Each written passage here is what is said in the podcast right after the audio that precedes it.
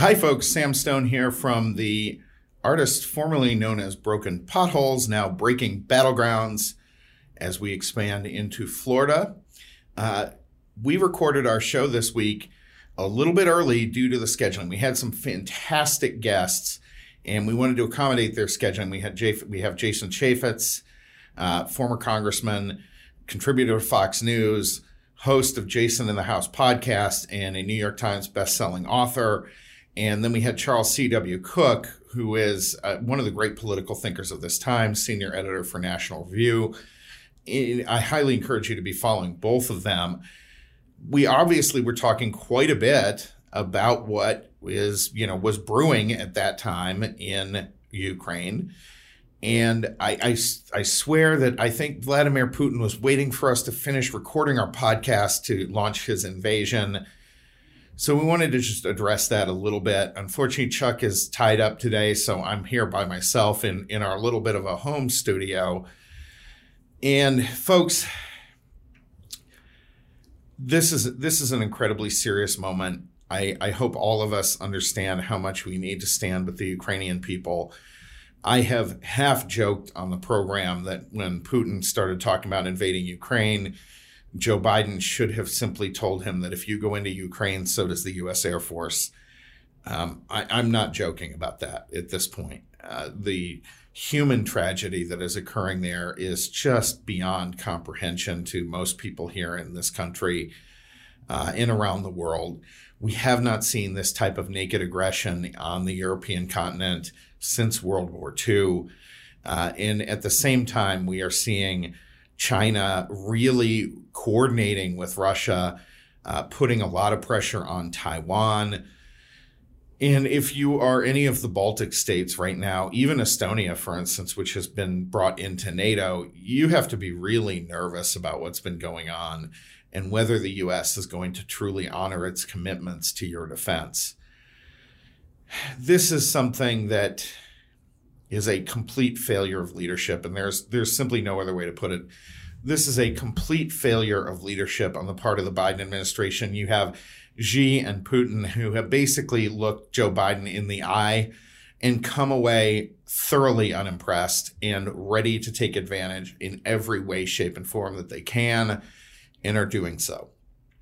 This is something that should not be allowed to stand. The fact that Europe has been so weak in its response, the fact that the U S uh, and U S environmentalists have put us in a position where we are now energy dependent, where we do not have the ability to supply our allies with the resources they need, has made this possible. And it is an absolute travesty. Yeah, I mean, it is an absolute human tragedy. I have no, no good things to say about what this administration has done in foreign policy.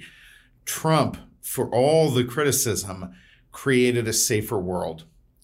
Uh, people, frankly, he was a strong leader.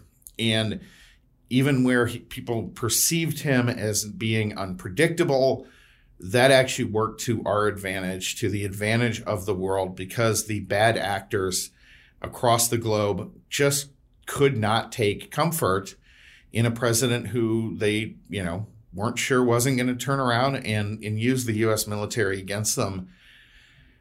And now we have President Biden, who has given mixed signals throughout, who has basically told Vladimir Putin that he is free to annex por- at least portions of Ukraine. And Putin has taken that and run with it. Sanctions are not going to do enough. We need to give weapons to the Ukrainians. We need to arm them with every available weapon. We need to create a no-fly zone over the country of Ukraine and enforce it with U S aircraft. We need to send a strong message to President Xi of China that no aggression against Taiwan will be allowed under any circumstances whatsoever. Uh, and that includes moving the U S Pacific Fleet in a position to defend Taiwan.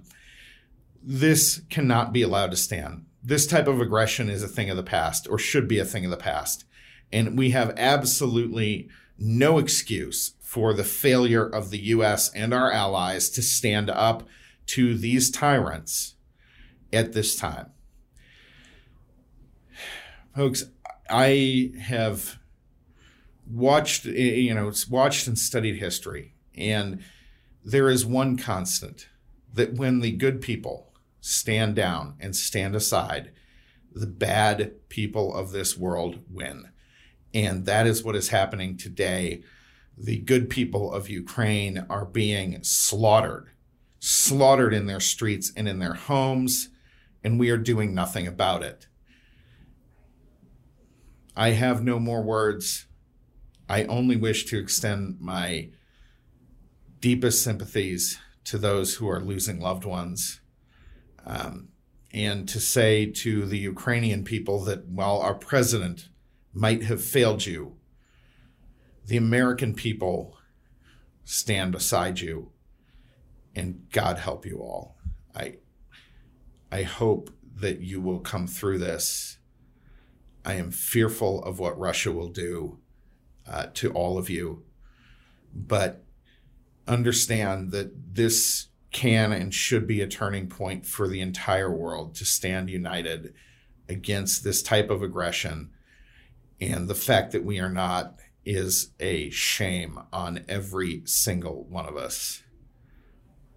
This has been a Breaking Battleground special. Thank you for following and tuning in. We will have more to come. We are going to be continuing to expand this podcast and, and the content that we have every week. Um, we are incredibly grateful for all of you who have supported and listened to us. But today I'm, I'm asking all of you to, to stand with the people of Ukraine. This is something for which the world is totally unprepared. And we shouldn't have been. We, we should have seen this coming.